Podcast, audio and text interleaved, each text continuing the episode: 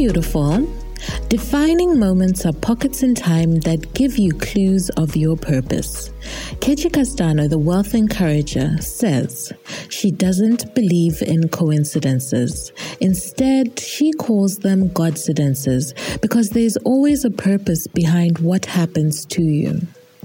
You are listening to the Africana Woman podcast. I'm your host, Chulu. Every week, I ask an Africana woman to invite us into her home to give us a snapshot into what happens behind her closed doors. I hope you will join me on this journey of discovery, revelation, and self awareness. I'm not going to lie, it may become uncomfortable sometimes.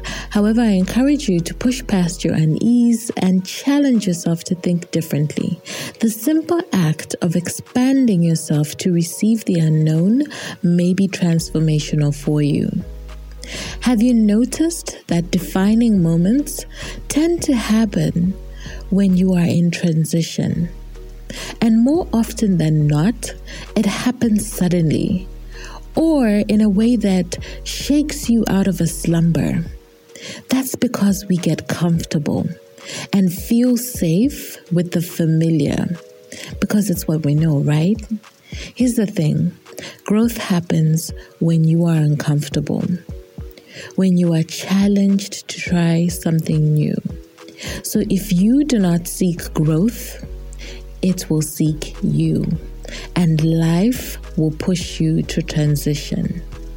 We are so fortunate today to have Keji Castano, a transition specialist who will walk us through the different types of transitions. She also shares a very lovely story of her own most defining moment of transition that has ultimately led her to do this work. Please enjoy my conversation with Keji. The Wealth Encourager is Keji Castano. She is a self professed transition stat strategist.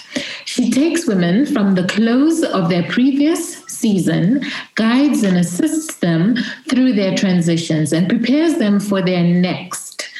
So, the Wealth Encourager restores hope and perspective through identifying the type of transition you are going through and uncovering the rewards that are given as a result. She sees the links between us successfully moving through transitions and us living the life of wealth we desire. Keji is a multi potentialite who refuses to be boxed in and desires with all her heart to see people live a life of freedom on the foundations of truth. Welcome, Keji, to the Africana Woman podcast. I'm so excited you're here. Thank you for having me. okay. So I am very, very curious. Could you tell us a little bit about, you know, who are you? How did you become the wealth encourager?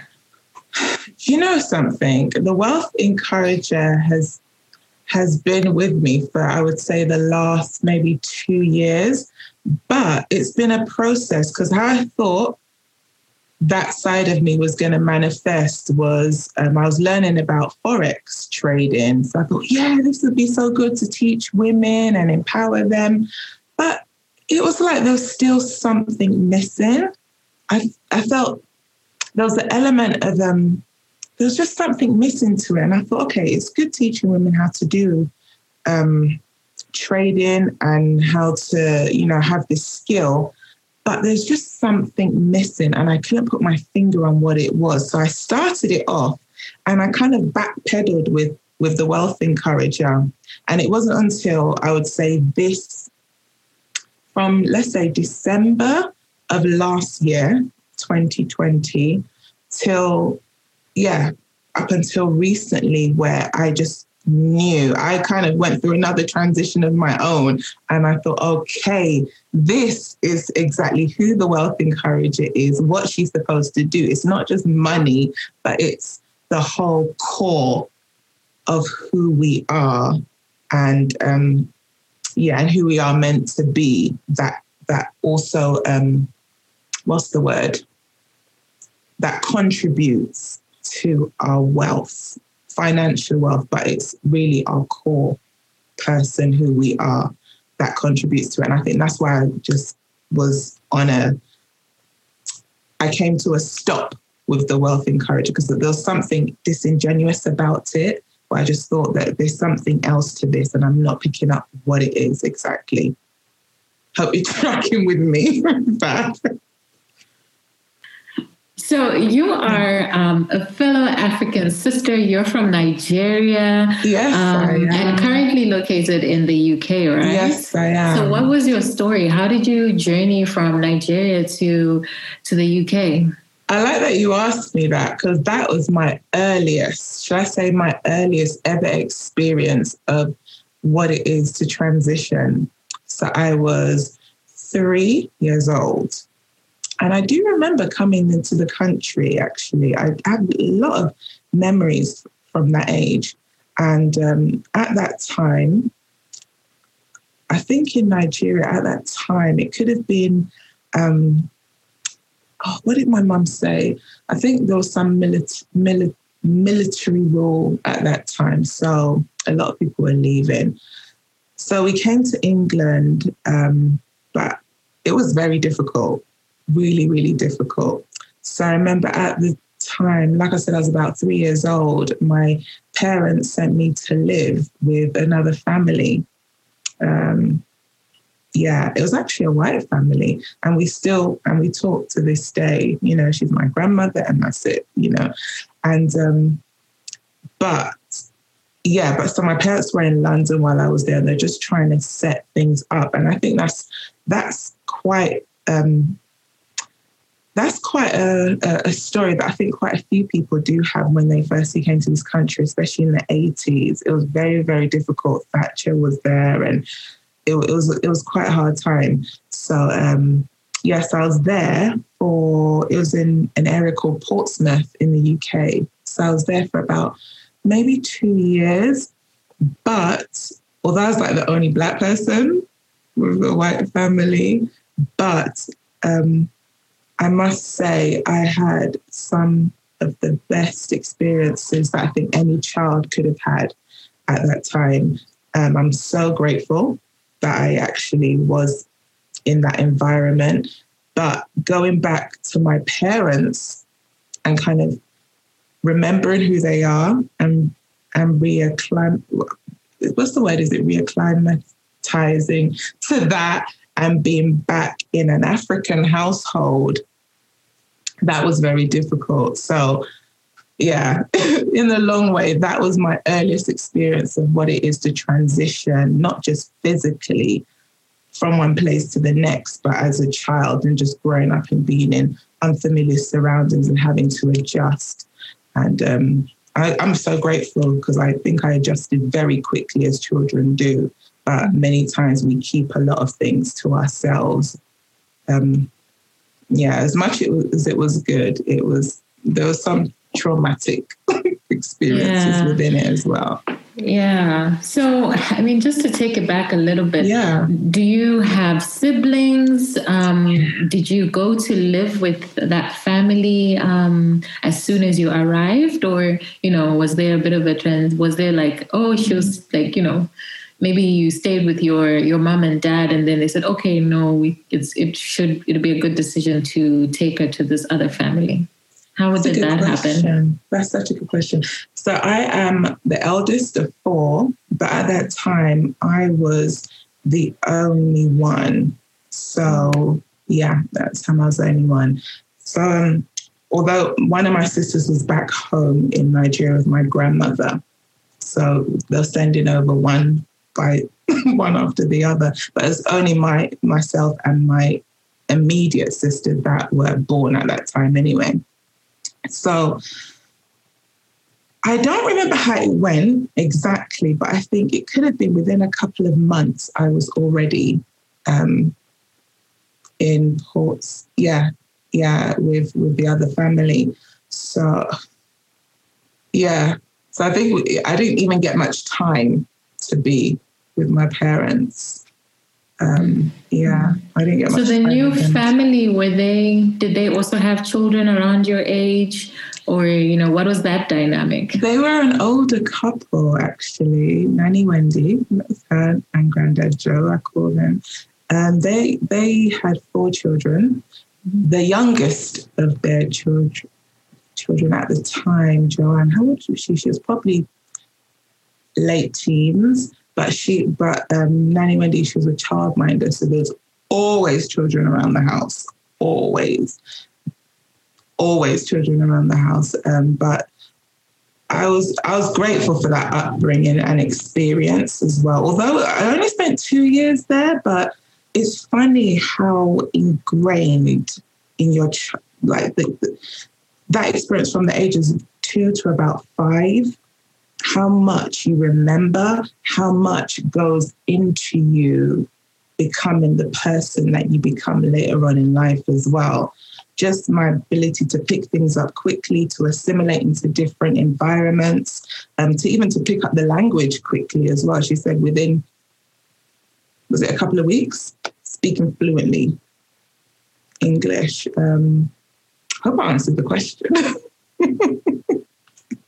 yeah. So, did your parents come visit you often when um, you were with um, with the family? Yeah. You know, it's I like that you're asking these questions because it was maybe October last year that a lot of the memories were coming back and a lot of the things I'd forgotten. So I don't really remember them coming. I think I remember once my dad come in, and I think Nanny Wendy did say that once or twice they did come down, and but they'll, they'll call regularly. Um, but yeah, I don't really remember them coming a lot. Maybe that's just a part of my memory that's just completely shut down. Yeah. sure. So you've never had a conversation with your, your parents about that time? That is so good. I remember we had a brief conversation and um, we should actually discuss a bit more because if I tell you the whole story, because I lost contact with Nanny Wendy and just the way we got back into communication was just amazing. It it's, it's really it's near enough a miracle the way we got back into communication with each other. But the conversation I did have with my parents, um, I said, "What was going on at that time?"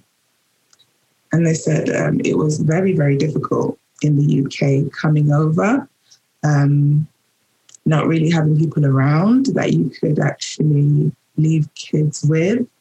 They both had to work, so there was no government support or anything like that.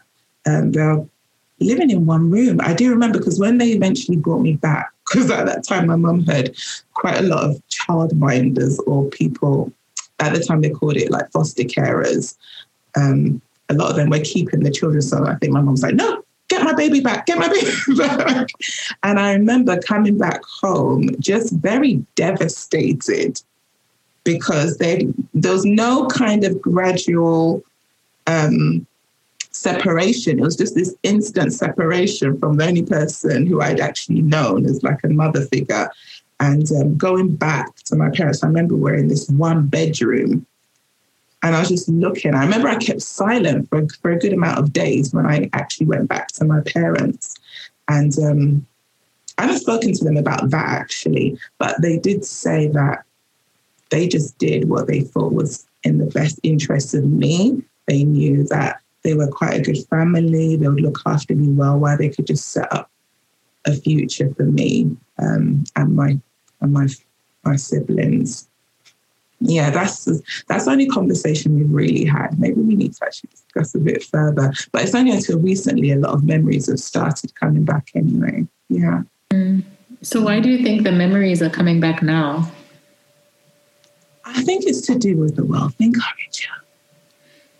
I really do. I really do. Because um so it was September one of my friends, she always has these words, I call them prophetic words.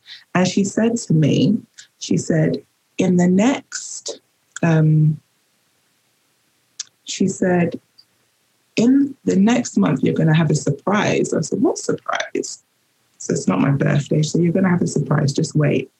So then in October, it was um, I had a message and I didn't realize, you know, sometimes you get messages on Facebook and if they're not your friends, you don't see them. So I saw this message that had come to me from April and it was from Nanny Wendy's daughter. And she said, Kiji, um, I'm sat with my mum. She sat at the window. She's talking about a girl who she used to look after when she was a baby. And she's asked me to try and find her. And um, without getting, I don't even get really emotional about it, but she said she's been looking for you for a long time and she really wants to try and find you again. And um, and so immediately I just sent the message back. I said, It's me, it's me, it's me. and I was like hammering down on my computer. I was like, me. I said, Can I come? I didn't even know where she lived. I remembered I had so many, it's like the memories came back. It's so weird how something could trigger off something like that. So the memory, and I said, I'm sure I know where the house is. And it's like, even the road just came back to me there and then. So I thought, I'm going to jump in my car from my house and just drive down to Portsmouth. So that's the that's about two and a half hour drive. Drove. I thought, okay, I know the road. I'm sure I know the road. I'm sure I remember that it was around here somewhere. I just drove and I knocked on a door and I said, I remember it was number 53. 53. I know it's 53. So I got there and um, I just knocked on the door. I was I always hoped to God that she'd be alive. And I just thought, I cannot take another day and wait. And as soon as I opened the door, she was like, Keji.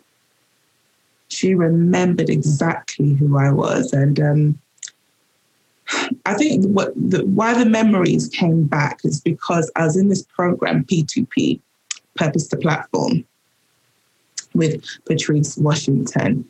And and I knew within myself I was going through this kind of type of hibernation period. I call it metamorphosis. I was in my um, chrysalis that caterpillars go through before they become butterflies.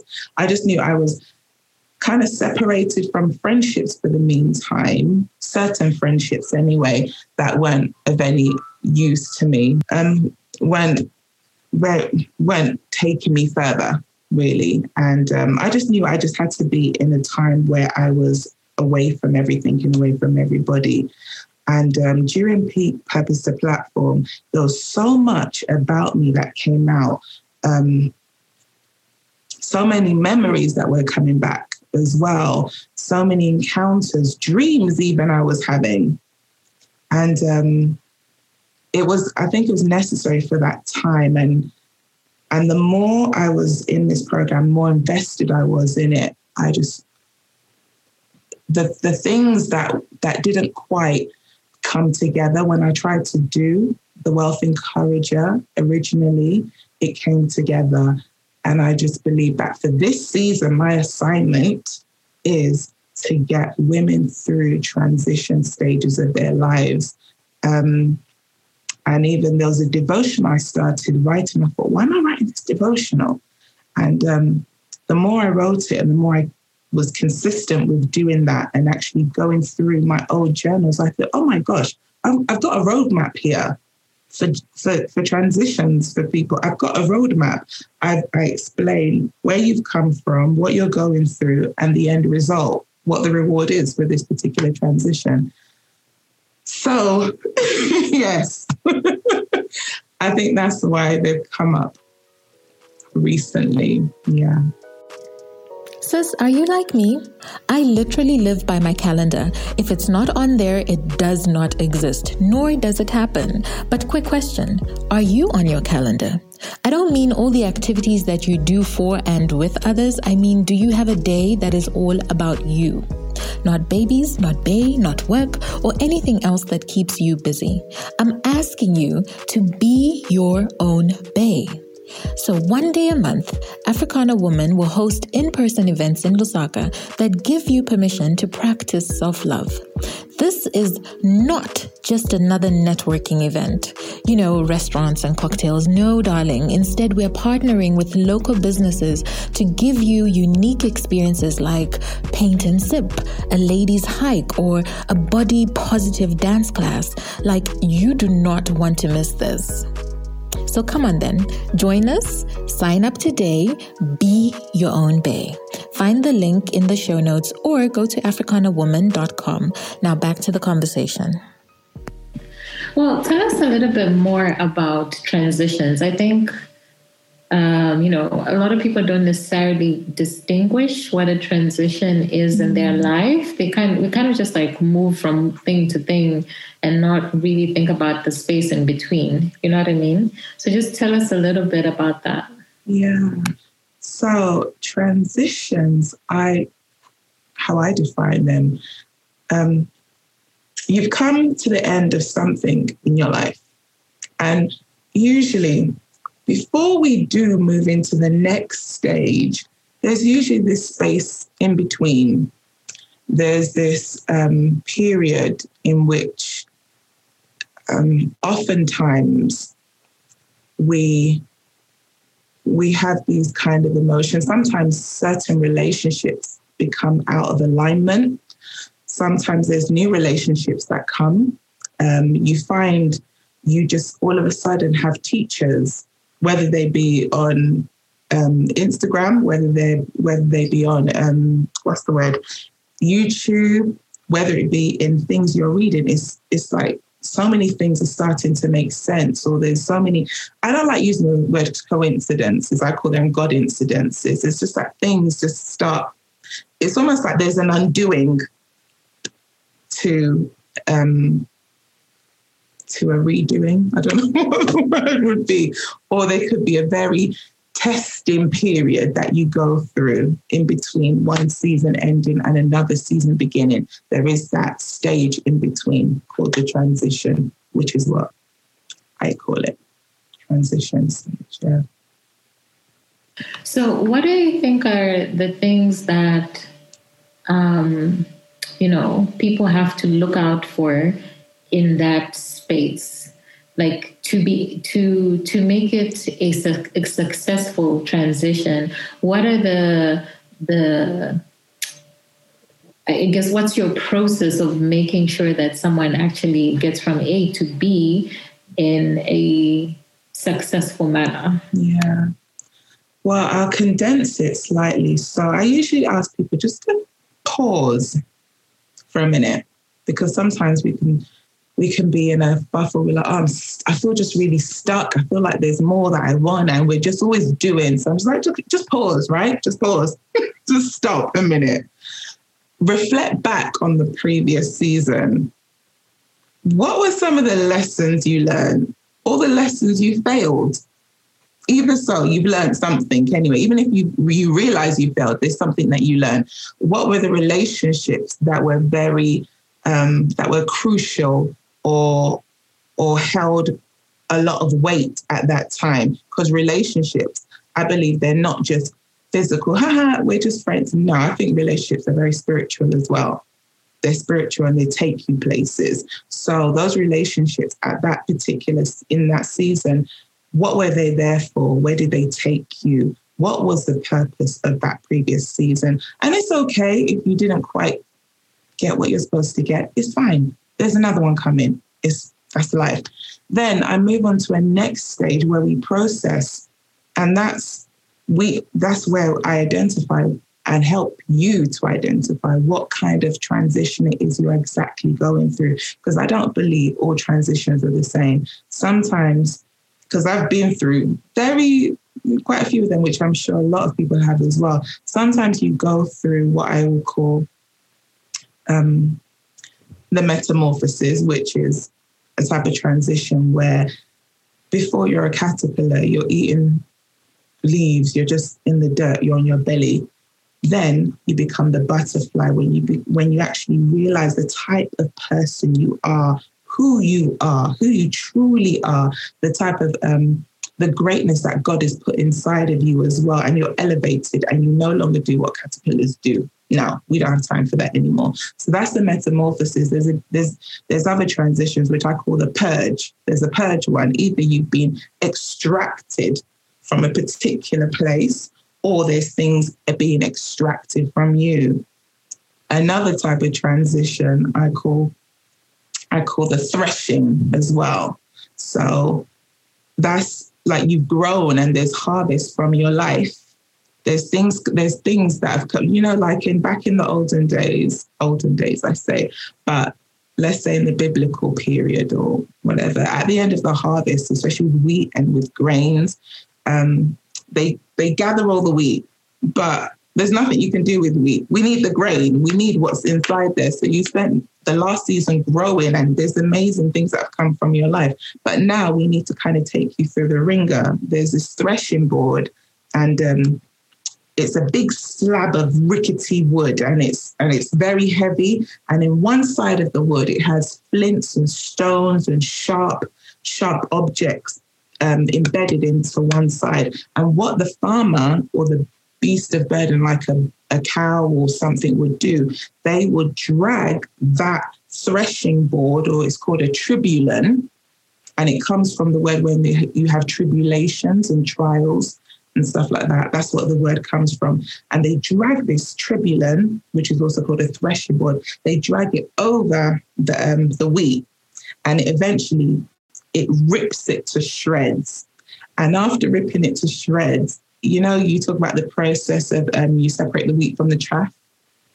And that's when we get the grain. So sometimes, yeah, the the transition looks ugly and it's painful because there's been growth. Oh yeah, it's wonderful. There's been growth in the last season, but we need to get it out. We need we need your produce. That's what we want. So in that next in that next stage for the process, I help you identify and I'll tell you what what it is, but I help you identify what kind of transition it is you're going through.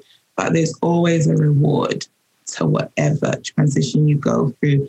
And then from there, I try and be from there, um, I'm just going to condense it. What we do is we prepare for the next season.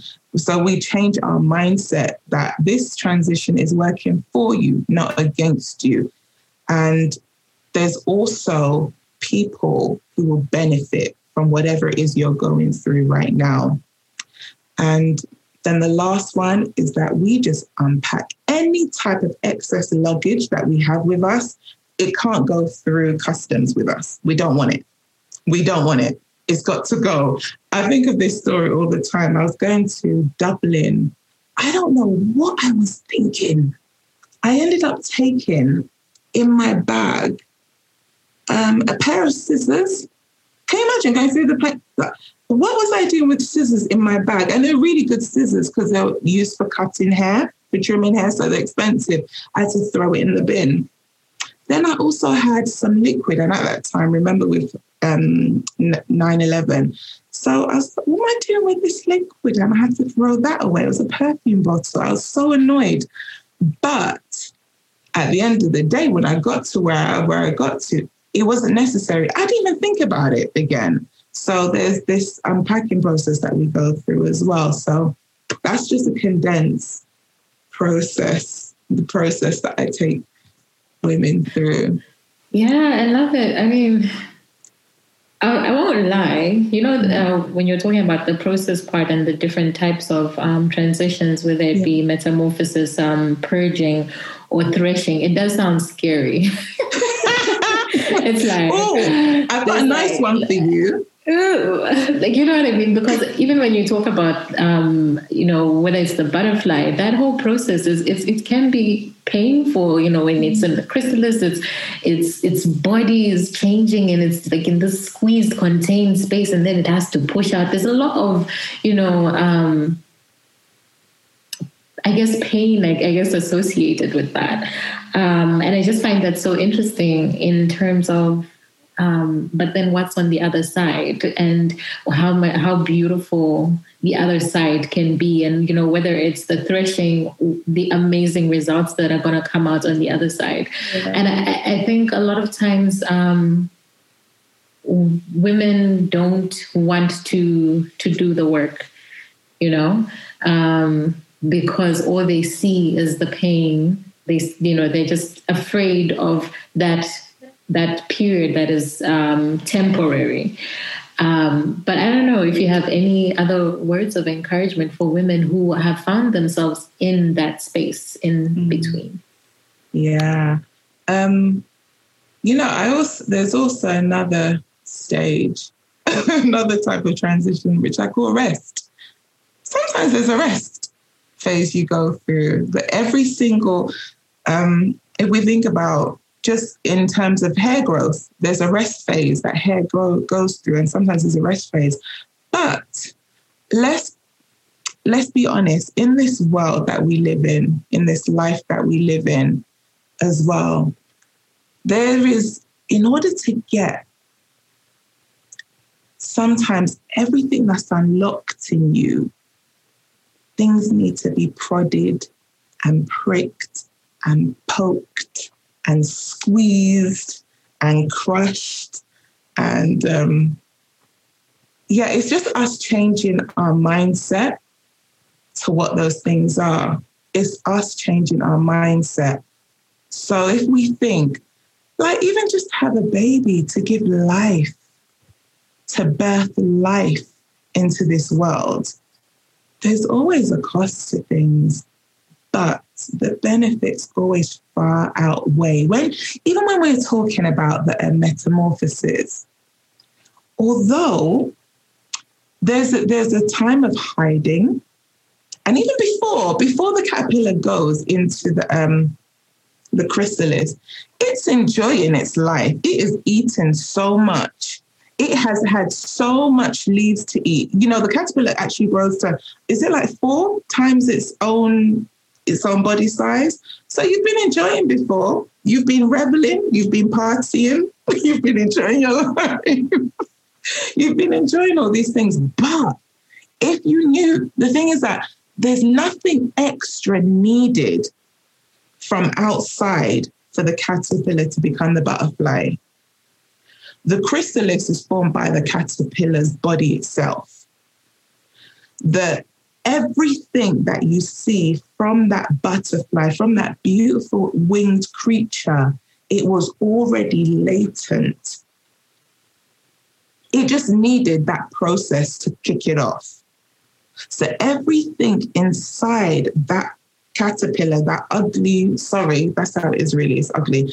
Everything inside that ugly caterpillar, it had every single genetic code, everything written in his DNA necessary for it to become that beautiful butterfly. Now, do you want to spend your whole life being a caterpillar? No, thank you. I don't just want to be eating on grass, I want to fly. So once we change our mindset, whatever is necessary, whatever is necessary to take whatever's in you to burst forth, let's do it. Let's do it. It's painful, but let's do it. yeah.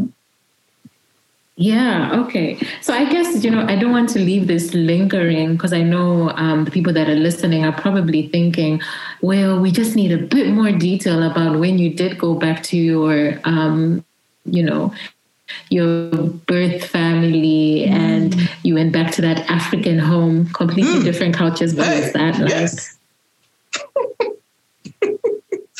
Okay, so I remember the actual. Um, the memory became more evident over the last couple of months. And this is exactly what happened. I think it was my probably my first experience of trauma.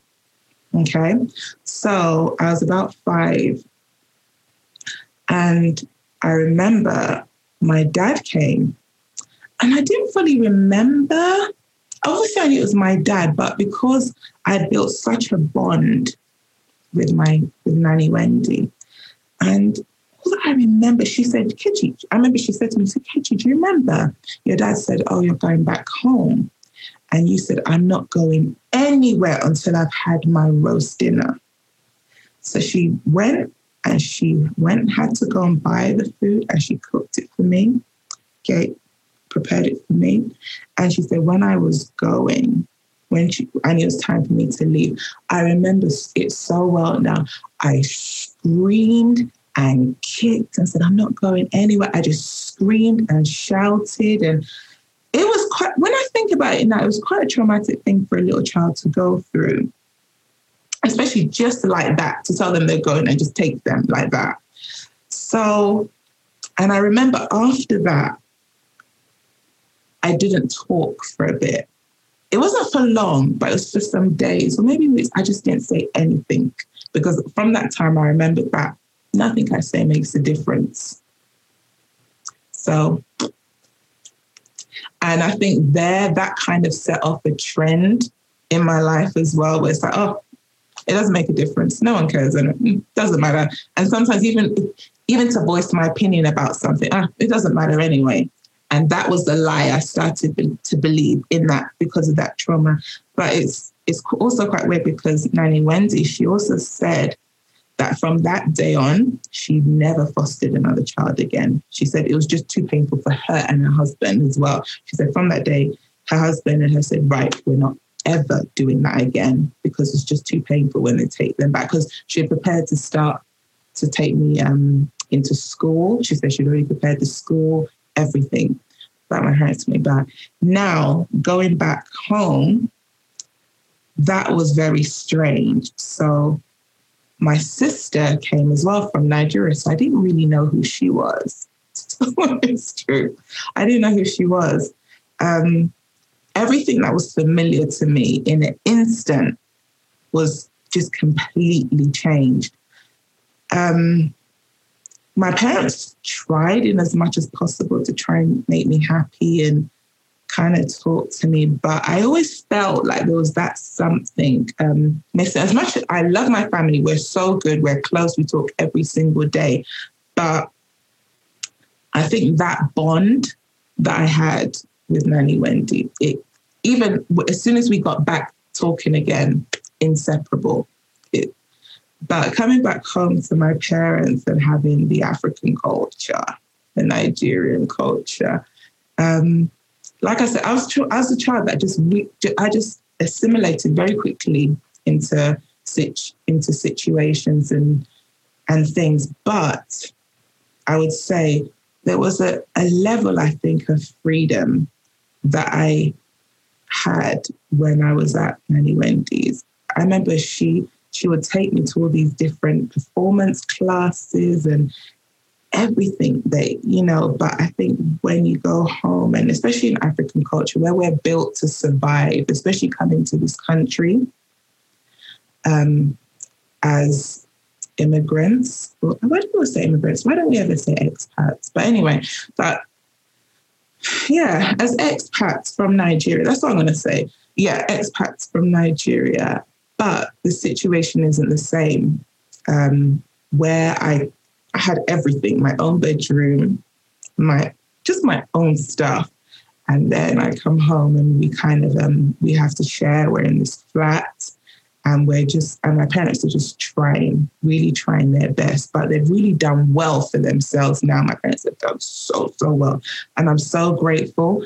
And I'm grateful as well coming going back to my family because I could I said, you know what, kids, you have to work